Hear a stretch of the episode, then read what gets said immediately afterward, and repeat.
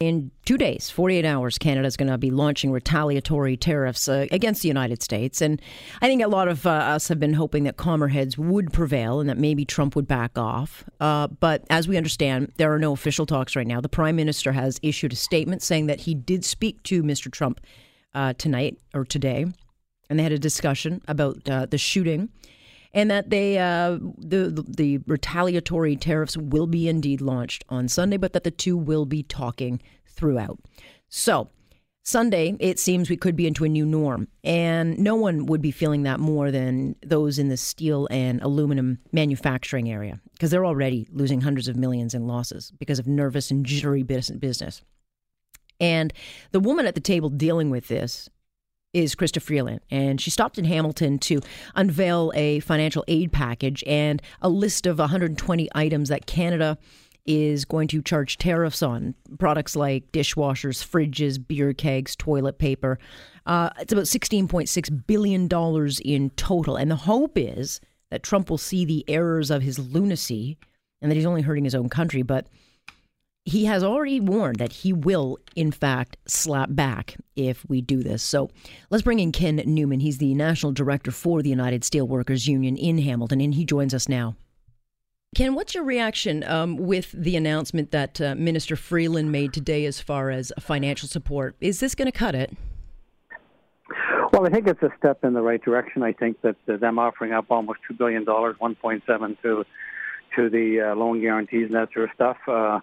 I, I think that that is a step in the right direction. As far as the doubling of the weeks uh, for work share on that, uh, I think that's also a good move.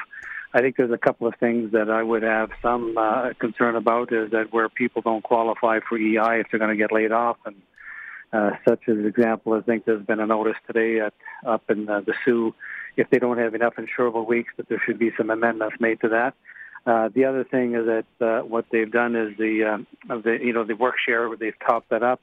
Uh, there's some going to be some discussions about safeguards, which is uh, crucial to us because you got the energy tubulars, the rebar, and steel plate. That's all done by our folks uh, uh, in in Canada, and uh, that's uh, somewhat concerning that uh, we have to have the government move uh, sooner than later on that. Uh, so I think all in all, uh, the package was. Uh, was a good start. Uh, and again, it depends on how long this uh, craziness continues, which I still find it hard to believe that we are in the situation yeah. being the great neighbor that we're at. Mm-hmm. Uh, so I think that the uh, the thing that I, I'm uh, high on is is that the government has sent a very clear message uh, to the U.S. government that we're not going to abandon our workers, we're not going to abandon the communities, and uh, I think that's the message that they need to hear.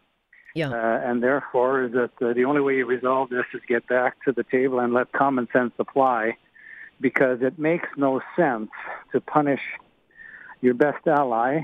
Uh, the U.S. has a trade surplus with Canada on steel. You've got 35 U.S. states that have a trade surplus.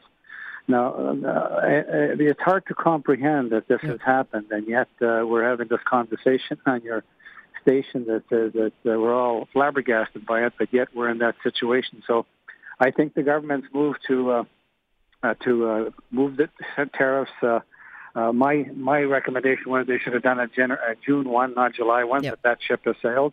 Uh, so that's where I come from. But I, I think it's the right move.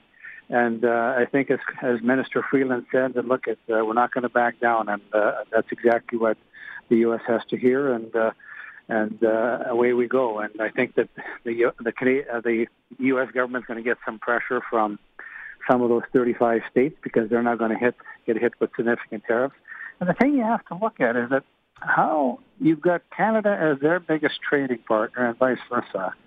Uh, we don't cheat, we don't manipulate, we play by the rules. Uh, we have an integrated market we've had for decades.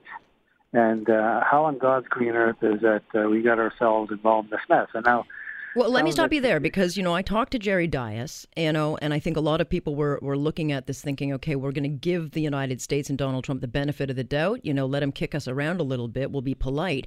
But you know, I've talked to local steelmakers in the market, uh, one in particular that said it's lost sixty percent of its U.S. market uh, in the last month alone, and you know, the bottom line is Jerry Dias, uh, you know, considers Canada a scrapper. But, you know, I said to him, it's like a chicken punching an elephant. They can ride this thing for much longer than Canada can. We just cannot sustain this no matter how great of a fight we put up. And, and I have to think that some of your workers have got to be very, very nervous right now. Well, look at I look at. There's no doubt that the workers are nervous. The whole, uh, you know, I think all of North America is nervous of what's happening. I mean, have we ever witnessed the kind of uh, situation that's happening in the U.S. If you if you look at the attacks, but you just can't have the government sit back and let someone uh, roll over us. Let's let's talk about um, the softwood lumber, mm-hmm. uh, which we represent the workers. We're now on our sixth case of the softwood lumber. The previous five, in each and every case that they imposed improper, illegal duties. We went to the WTO, and we were successful. And if you go from the premises that look at it's the strong that's going to overcome, uh, that's look at we're a sovereign nation. We've got nothing to be ashamed of. We're not a security threat. This is wrong-headed. It's political. His midterm elections are coming up, and my position is is that you have to take a strong stand because uh, this makes no sense. And I, you know, we have numbers on both sides of the border. They understand Canada's not the enemy. But uh, this is politics because he's drilling down because his midterm elections are coming up, and he's trying to fulfill what he kind of promised. They're going to bring back all these jobs. They're going to tear up the NAFTA agreements.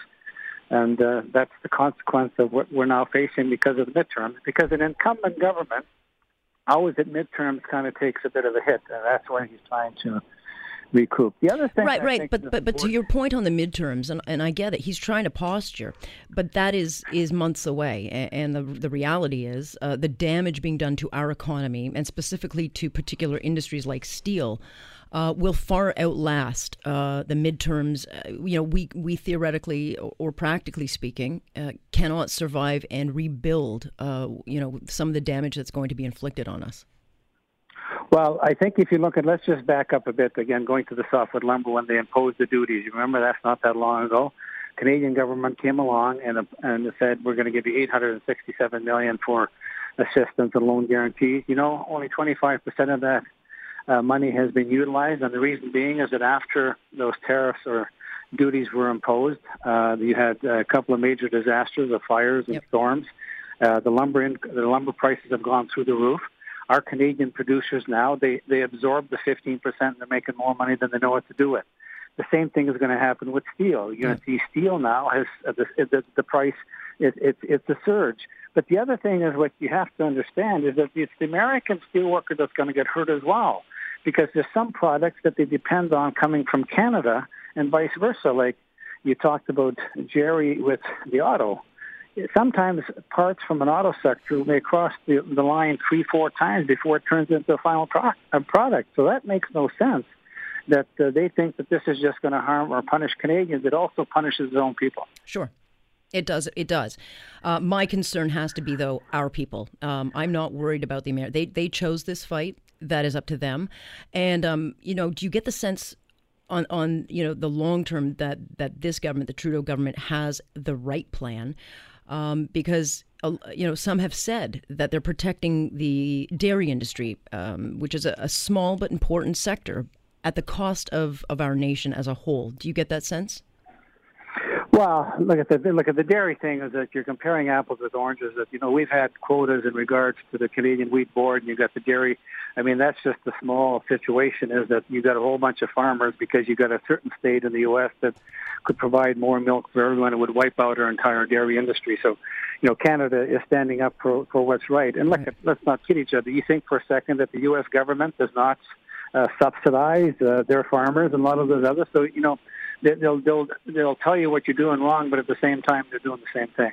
So uh, those are things that can be worked out quite easily. Yep. Uh, surely the Canadian dairy industry is not a, a threat to the United States.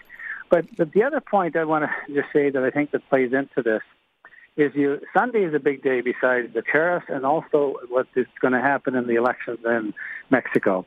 As you know, Mexico is is, is a real uh, part of the NAFTA agreement because Mexico has been running on what is called a low-wage economy. I mean, you've got, uh, uh, you know, you're making eight dollars a day versus our thirty-two dollars an hour, whatever the figures are. And Lopez Obrador, who is running, uh, basically is going to abandon, if he succeeds, the low-wage economy. And to me, I think that that sets a path uh, that uh, kind of gets the NAFTA talks back onto the table because that's been a stumbling block because uh, you can't compete uh, with the salaries and working conditions that those people are accustomed to. So I'm looking also at Sunday, not just because of Canada Day and the tariffs, but also uh, what happens in Mexico, which to me is going to be very crucial. 100%. Well, let's hope for uh, calmer heads to prevail. Let's hope that we can actually celebrate Canada's birthday and, um, and, and stay.